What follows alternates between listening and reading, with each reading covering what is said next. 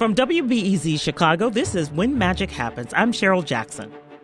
We are a constituency, a power base, and we are no longer hiding in the shadows. So I will continue to speak up because representation matters. I will continue to speak up for little kids who wonder who's speaking up for them.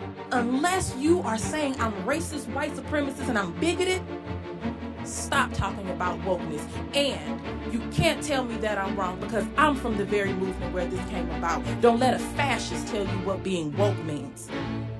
Last week, I told y'all black women been out here saving everybody and their mama, and oftentimes without recognition and representation.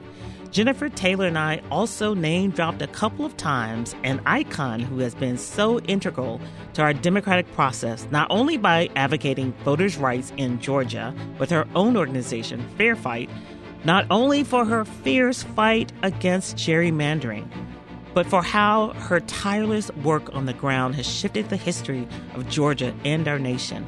This name could only be the one and only Stacey Abrams. She ran for governor of Georgia in 2018, which would have made her the first African American woman governor in the entirety of U.S. history. However, she lost a close election to GOP opponent Brian Kemp. She ran once more in 2022, running unopposed in the Democratic Party, but conceded in that race as well. But one thing about Stacey Abrams, she gives big can't stop, won't stop energy. And at the end of her last race, she said she'll never stop doing everything in her power to make sure the people of Georgia have a voice. I could go on and on about the incredible accomplishments of this amazing black woman. And you know what's better than talking about her?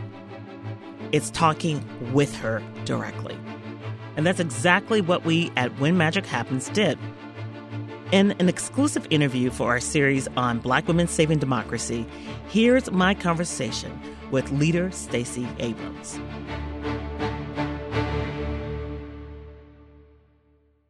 Think on your feet for our Fast and Curious 5K, a one of a kind race hosted by WBEZ and the Chicago Sun Times on Saturday, July 27th at Humboldt Park.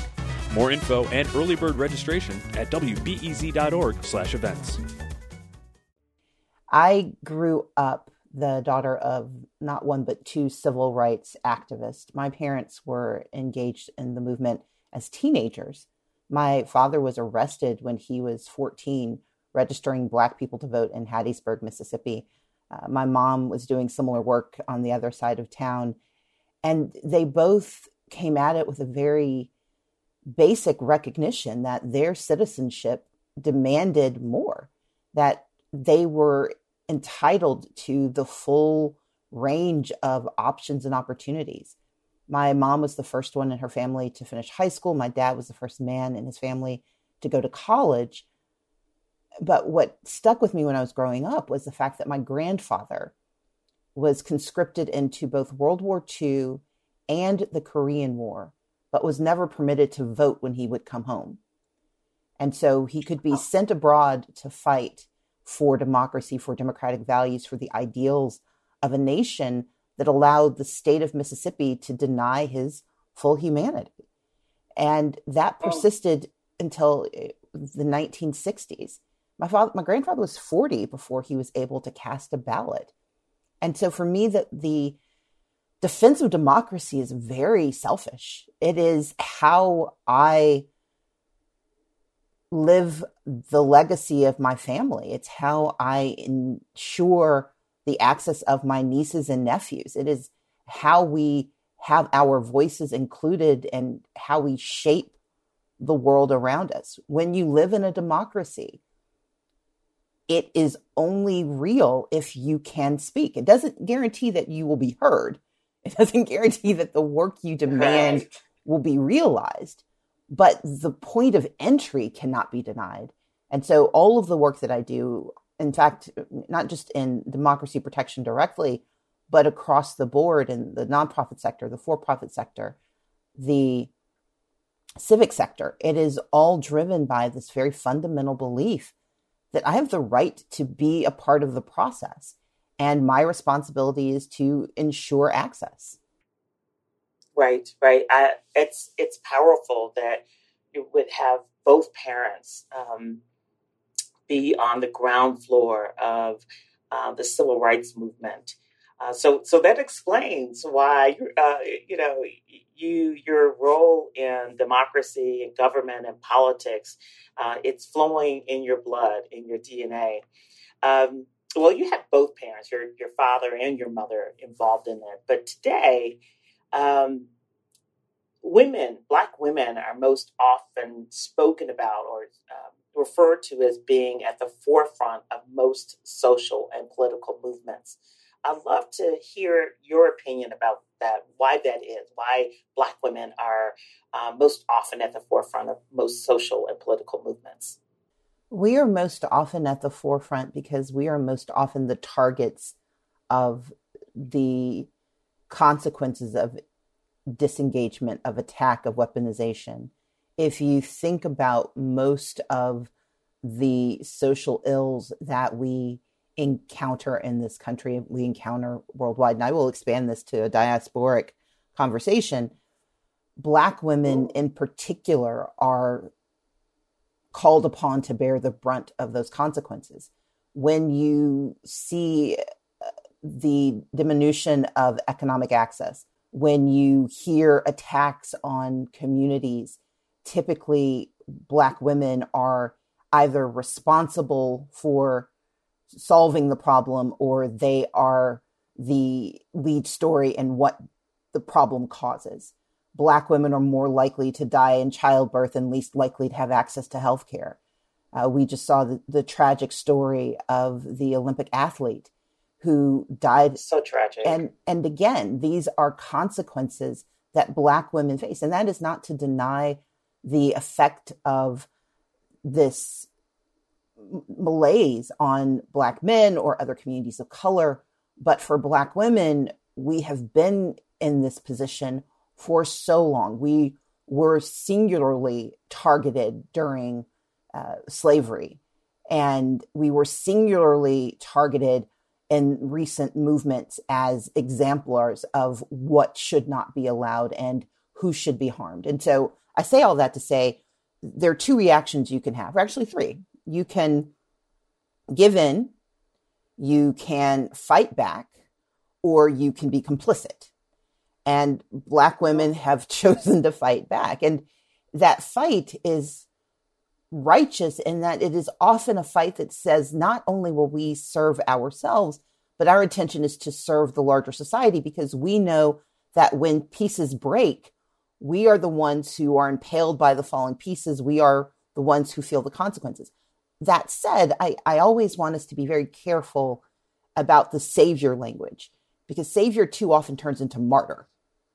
This is not the sole responsibility of any community. And the extent to which we bear up this mantle of savior, we are also giving people permission to deny their own agency.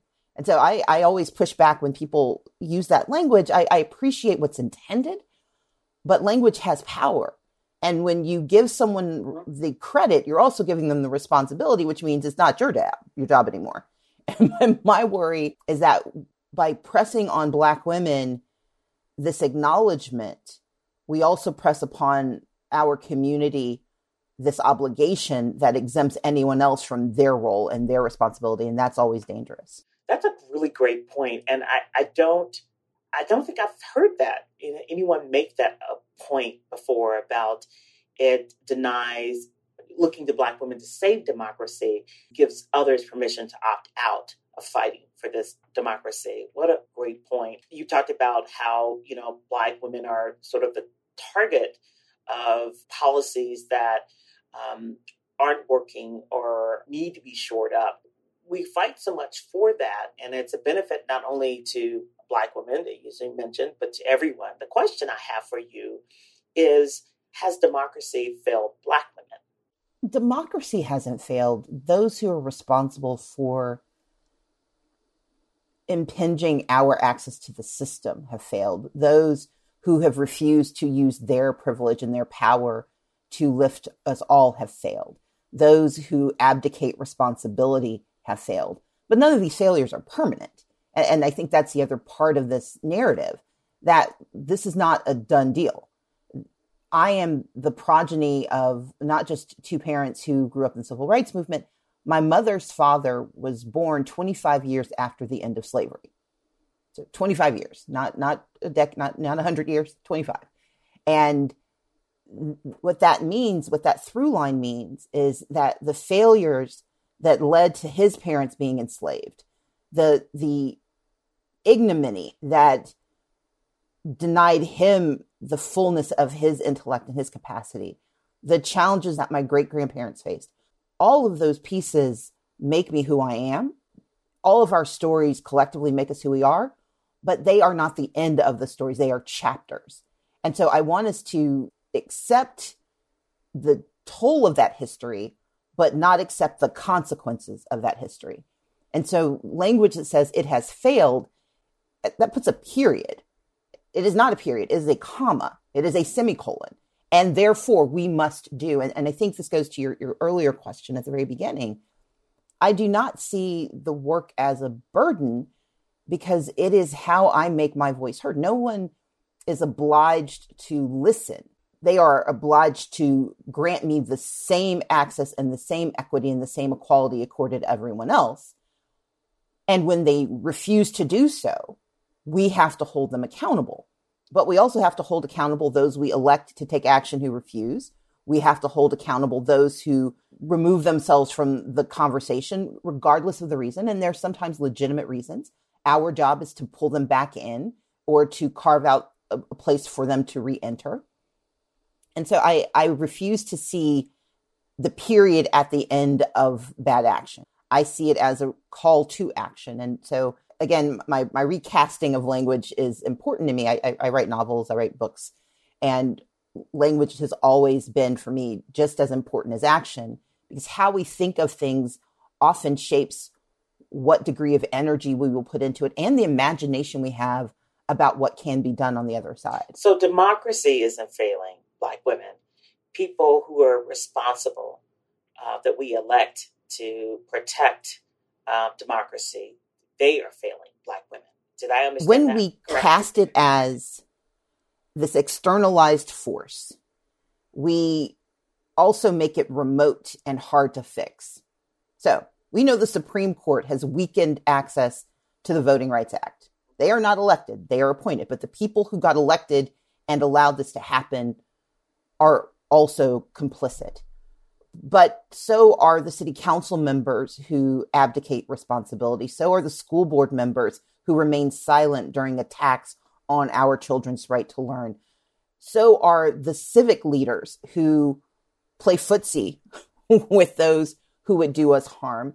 And I, I want us to think systemically because when you put all of the responsibility either on a construct or a single job, we are giving license to the rest to keep on doing what they do. And that's why I have a very holistic approach. That's why I think about what is the role that the business community has to play? What is the role that the civic community plays? What is the role that the our elected officials and our public sector plays?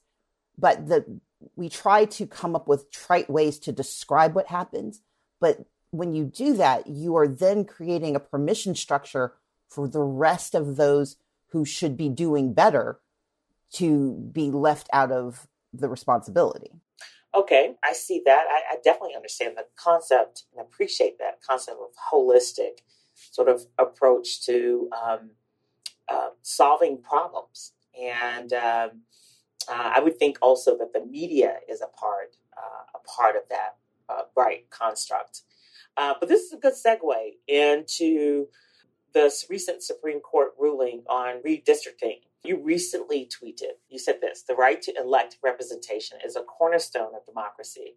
Yet the choice has to be real, not cynical manipulation of boundaries and beliefs. There's nothing more frustrating to me than this whole cynical manipulation of redistricting. And I think most people don't really understand that concept. What do you make of this ruling? Uh, maybe you could talk a little bit about that and its impact.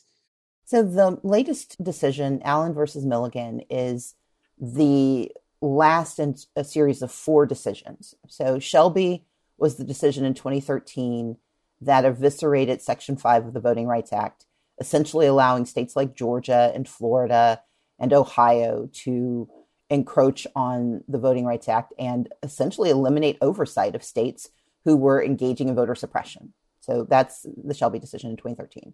Then you had the Common Cause decision. That's the decision that said that partisan gerrymandering is permitted. So if you draw boundaries, if you draw lines for voting, whether it's at the local, so school board, city council, county commission, state legislature, or congressional level, if you draw those lines and you say it's because of partisanship, you can do it. If you say it's because of race, you can't. But if you say, oh, it's just because of the, my party beliefs, the court has said, oh, it's okay. You can do that as long as your state doesn't say no. And what that essentially did was knock out yet another pillar of protection. Then you had the Brnovich decision in 21. That's the one that said that Section 2 of the Voting Rights Act meant that no longer would racial impact be enough. You had to prove intent. You had to have them on record saying that this is what they intended to do. So the fact that it just has the convenient consequence of denying entire races access to voting rights, and this came out of Arizona, where they were denying access to certain voting opportunities to Latino and Native American voters. The court said, well, the fact that it has an effect that's racial doesn't mean it was racist. We've heard that before. So then you enter the, the Allen decision, which we were deeply concerned would go ahead and completely knock out Section 2. Because what they were saying was essentially, eh, yeah, 27% of the population of Alabama is black, but we're going to draw seven seats and only one seat will have a majority black population. So a quarter of the state is comprised of African Americans, but only one seventh of the state will have the chance to elect a leader who might reflect their needs. And shockingly, the court said, no, that, that's actually wrong. And we are going to hold the state of Alabama to reflect the racial composition of their state in the way they draw the lines. The reason this matters is that we know in American politics, race is the strongest predictor of political leanings. Good, bad, or, or indifferent, it is that's the truth.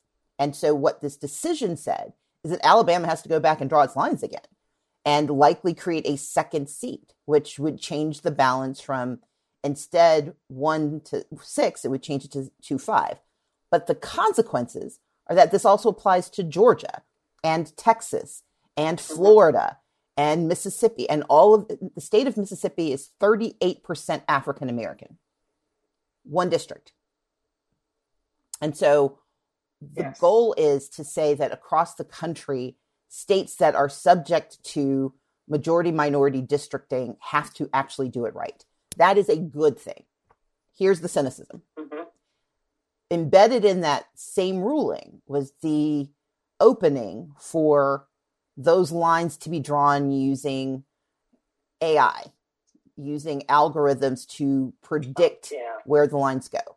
The problem with artificial intelligence drawing lines with the use of these algorithms is what's the data going in? And if the data going in is flawed data, because of historical undercounts of people of color, namely Black people in the South and mm-hmm. people of color writ large. If the data is wrong, they can now say, well, we didn't do it. It wasn't racial animus. The machines did it. And so while we should celebrate the fact that the courts at least acknowledge the legitimacy of majority minority districts, we also need to be very careful about the cynical manipulation of that process that would then allow a census process that undercounts those very communities so that you can say the machines made me do it.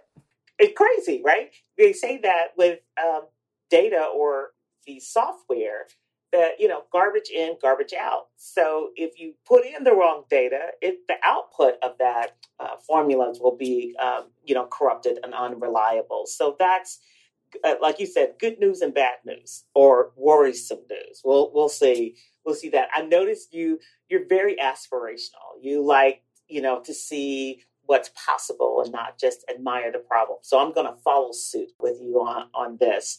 Before we leave this subject altogether, I just have to touch on the organization that you founded, Fair Fight, and its impact on voting rights and redistricting and all of that, and making it possible for bringing change in Georgia. What do you say about that? You know, particularly people who give you, like me, uh, a lot of credit uh, for for that. And I know there are others, lots of others on the ground working on this issue in Georgia, but certainly uh, you have been relentless in this fight. Thank you. Well, this goes back to the the earlier conversation about holistic approach. When it comes to democracy protection, I think there are three things you have to consider. One is the actual protection of access to the right to vote, and that's the work of Fair Fight. Fair Fight pushed back against egregious laws and rules that denied access and denied the true full engagement of voters, especially voters of color.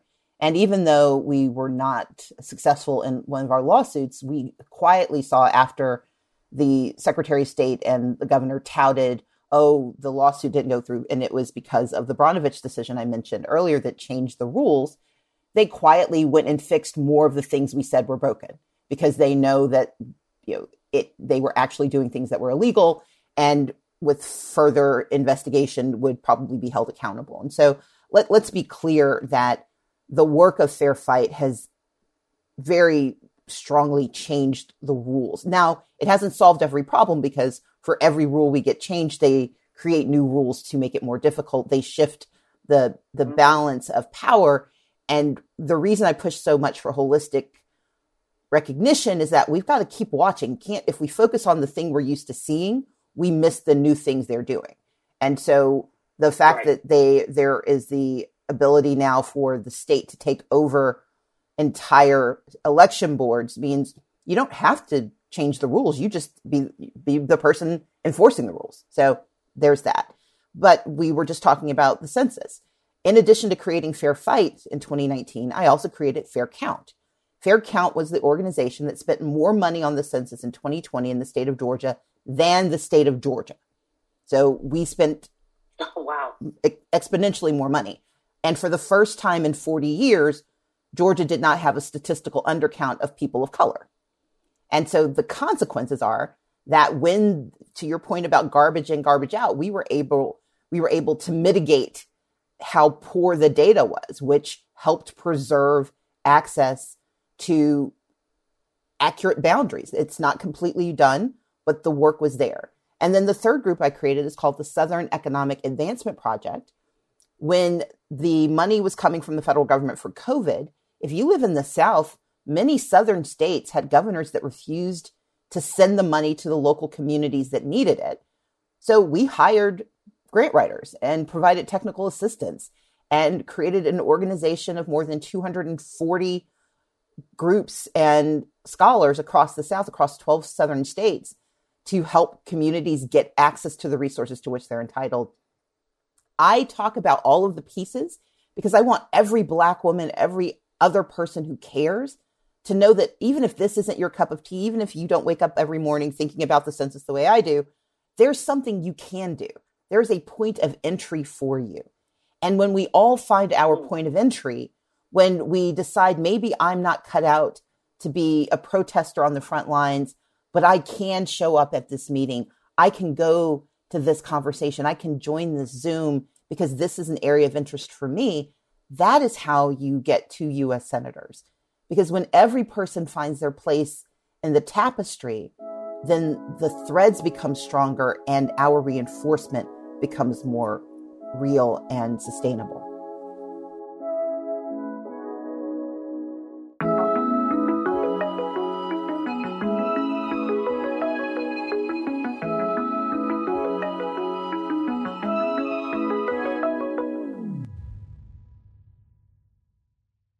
Think on your feet for our Fast and Curious 5K, a one of a kind race hosted by WBEZ and the Chicago Sun Times on Saturday, July 27th at Humboldt Park.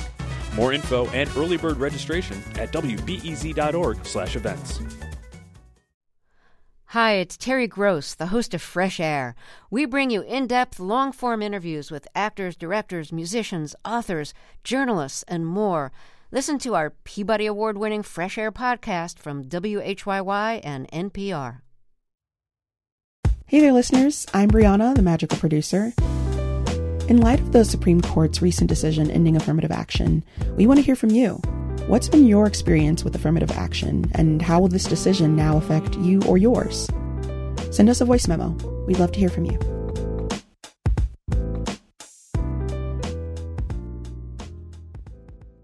Well, I tell you, I want to end on your prolific writing career because I could go on and on about politics. And first of all, congratulations on your latest book, Rogue Justice. You know, what's amazing about you is you're a political leader, an activist, Black woman on a mission, okay, and a New York Times bestselling author. So, at the intersection of all of your identities and responsibilities, how does writing allow you to sustain yourself? To, how does it feed your soul? So, I, writing is an opportunity to not only share ideas and visions and values, it's also a time of contemplation. When you've got to come up with 60,000, 80,000, 120,000 words, you're going to think a lot. and so, for me, it, it, it's an opportunity. So, you know, my very first nonfiction work, Lead from the Outside, was my opportunity to think about not just leadership, but how do you access power when you've been told it's not yours? And so, Lead from the Outside for me was an important responsibility. It was a chance for me to excavate my story, but also to think about okay, if someone, if a young black woman were to ask me what to do, and I was getting these questions, here's what I can tell them. Our time is now was my contemplation of this democracy conversation we've had. So if people want to know more, go pick up Our Time is Now. I talk about all these things ad nauseum. Rogue Justice and its uh, precursor, While Justice Sleeps. I care about the questions we don't ask. And the fact that, and this goes back to your very first question, Black women often have responsibility without authority. We're told we've got to do, yes, but no one gives us the power, the privilege, or the money to get it done. And so Avery right. Keene, my heroine, is a young black woman. She's a, a law clerk who has to save the world a couple of times now with responsibility, but without authority. But what is so wonderful in writing her is that she understands that even if people don't give you authority, that doesn't mean they can deny your agency. It doesn't mean you can't figure out a way to get it done anyway. And if there is a metaphor the conversation we've had and for this wonderful conversation that you lead, I think Avery Keene is that. That responsibility without authority doesn't mean defeat. It just means we got to figure out a way to, as you and I learned when we were growing up, you got to make a way out of no way. And what feeds my soul when I write is that I get to imagine, I get to understand problems. In, in this latest book, Rogue Justice, I talk about AI, I talk about the power grid, I talk about cyber attacks, but I also talk about friendship and building community and taking on obligation and the fact that the consequences may sometimes seem harsh, but they are never final. Well, this book is um, quite the thriller. I think we need to call Shonda Rhimes. Okay, she needs to do a whole series, a movie, or something around this. It's got it all. Thank you so much for all that you do, uh, for birthing so much from the books to the organizations that you founded and the inspiration that you give to all of us. And um, and thank you most importantly for this time. Well, I will just say, Cheryl, thank you so much for having me. Thank you for holding these conversations and for creating space for more than just the, the bumper sticker solutions. We've got a lot of work to do. And I think every one of your listeners has a role to play. And I appreciate you creating the space for them to find themselves somewhere in this conversation and find something to do. And I encourage all of us to get to work. Let's get it done.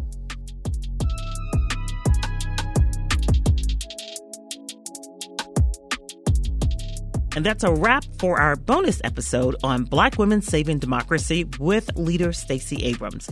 If you like what you heard, subscribe, rate us on Apple Podcasts, and tune in every Friday for your dose of When Magic Happens. And follow us on Instagram at When Magic Happens Podcast. subscribe to our newsletter, the perfect companion to this podcast. Join our email community at wbez.org backslash newsletters. The sincerest of thanks to our guest, the trailblazing leader Stacey Abrams, for joining us today. You can find her on Twitter at Stacey Abrams or on her website, staceyabrams.com. And you can find more about her organization, Fair Fight, at fairfight.com. You can find me, Cheryl Jackson, on socials at Cheryl Jackson. That's Cheryl with an E. And we want to hear from you, our magical listeners. Our email address is magic at wbez.org. Send us anything. We want to hear from you. When Magic Happens is a production of WBEZ Chicago. Our truly magical producer is Brianna Garrett. Elizabeth Cambridge is our associate producer. Brendan Banaszak is our executive producer. Tracy Brown is chief content officer. Editing by Justin Bull. Engineering by Deshaun Smith. See y'all next week.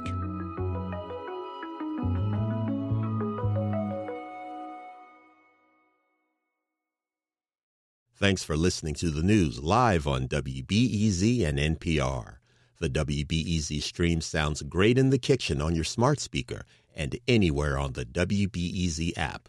Listen every day.